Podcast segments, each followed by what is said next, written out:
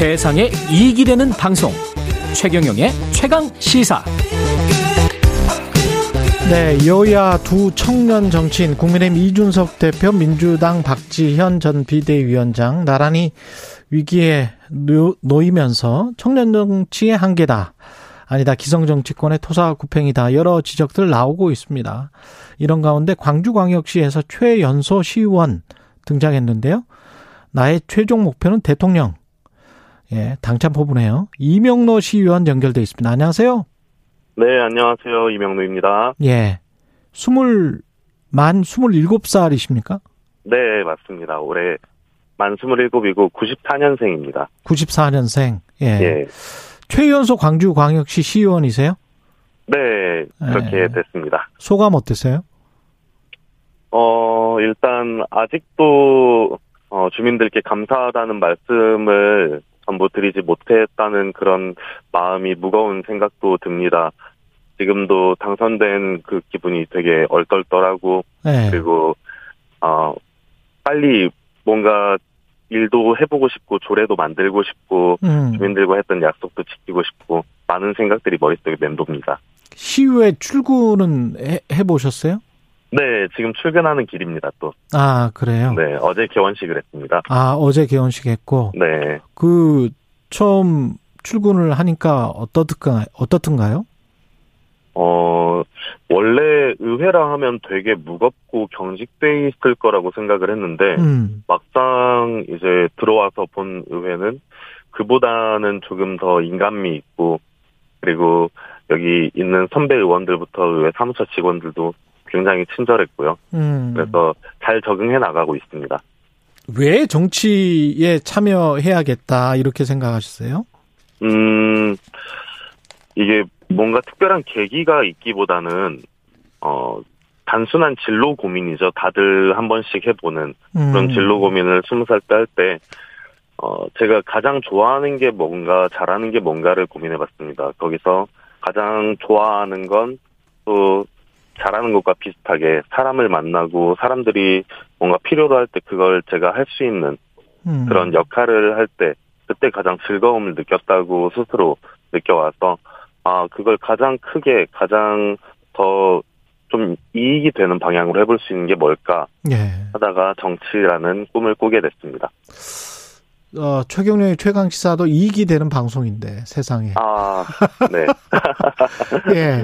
그 이익이 되는 게 근데 어떤 이익 단체 이익이 되는 거하고 전체 사회 공익이 되는 거하고 참 구별하기가 쉽지 않을 텐데요.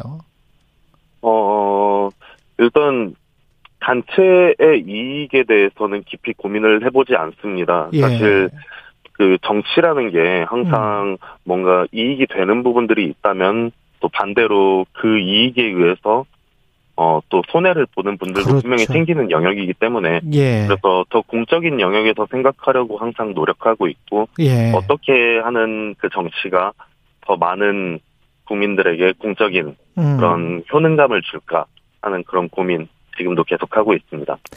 그 중앙의 지금 정치 무대에서 청년 정치인들이 뭐 일종의 예. 토사구팽을 당하고 있다 이런 어 지적도 있잖아요. 이준석 음, 예. 대표, 박지원 전 비대위원장 어떻게 보십니까? 같은 청년 정치인으로?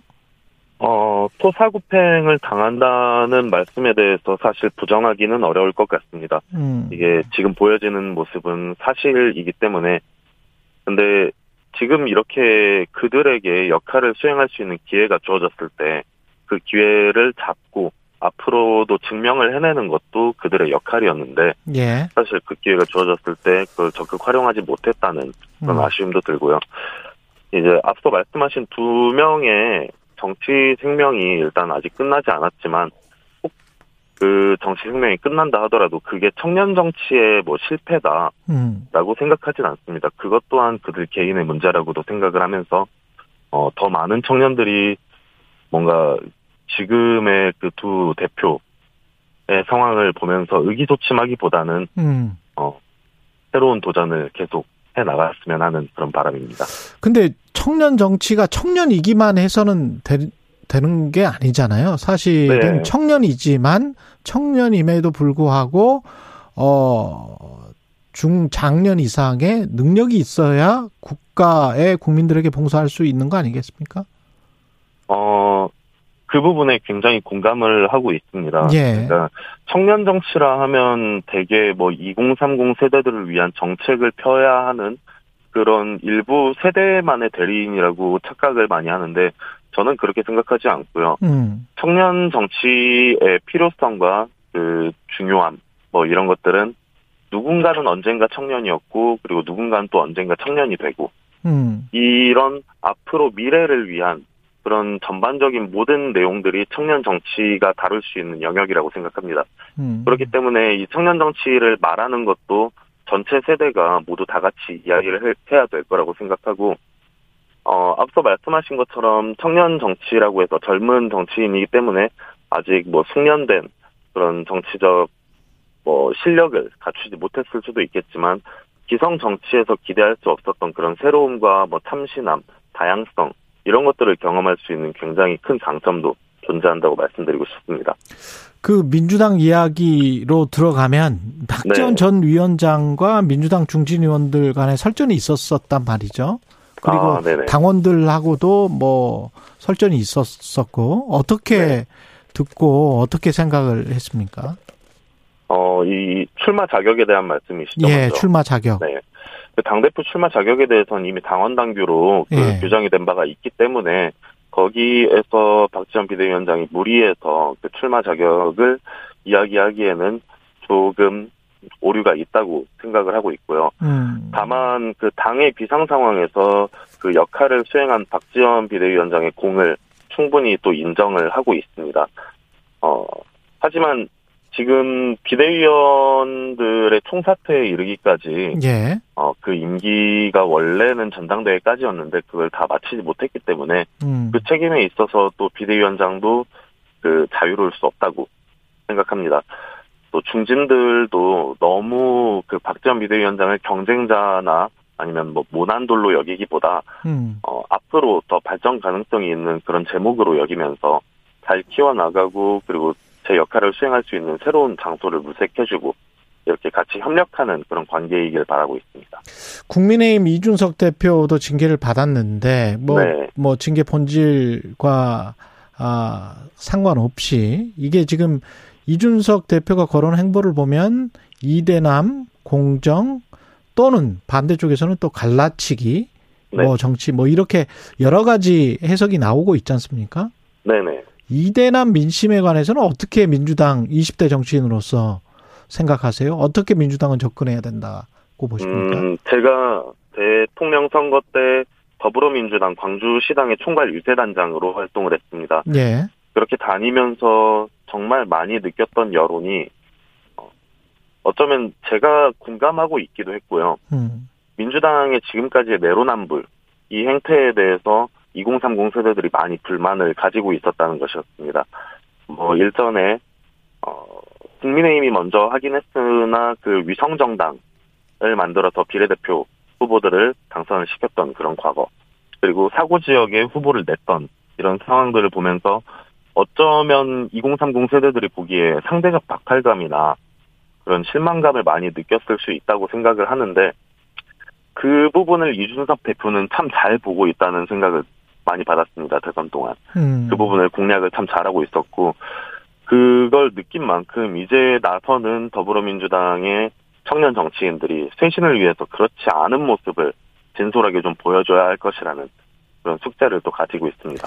민주당 같은 경우는 청년 정치인을 발굴하고 길러내려는 어떤 시스템, 문화 같은 게 있습니까? 지금 어떻게 해야 된다고 보세요?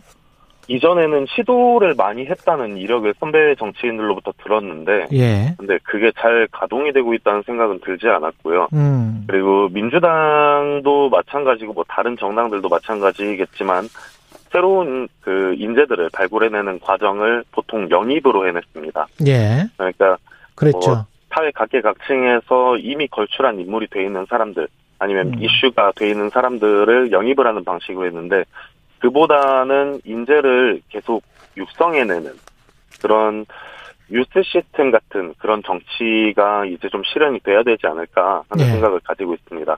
실제로 이번에 당선되고 나서 민주당에서 많은 워크숍들을 준비해가지고 다니고 있는데 앞으로는 이 유스 시스템을 통해서 지방 정치에서 중앙 정치로 진출하고 혹은 지방 정치에서 더 큰 지방 정치를 할 수 있는 그런 정치인들이 더 많이 양성되기를 희망하고 있습니다. 네, 여기까지 듣겠습니다. 이명노 광주광역시 시의원이었습니다. 고맙습니다. 네, 고맙습니다. 예, 7월 12일 화요일 KBS 일라디오 최경영의 최강 시사였고요. 이번 주 청취율 조사 계속 진행되고 있습니다. 이 기간 최강 시사에 질문과 의견 보내주신 분들 중 추첨 통해서 시원한 커피 쿠폰 보내드리고 있습니다. 당첨자는 KBS 최경령의 최강 시사 공식 홈페이지에서 확인하시기 바랍니다. 저는 KBS 최경령 기자였습니다. 내일 아침 7시 20분에 다시 돌아오겠습니다. 고맙습니다.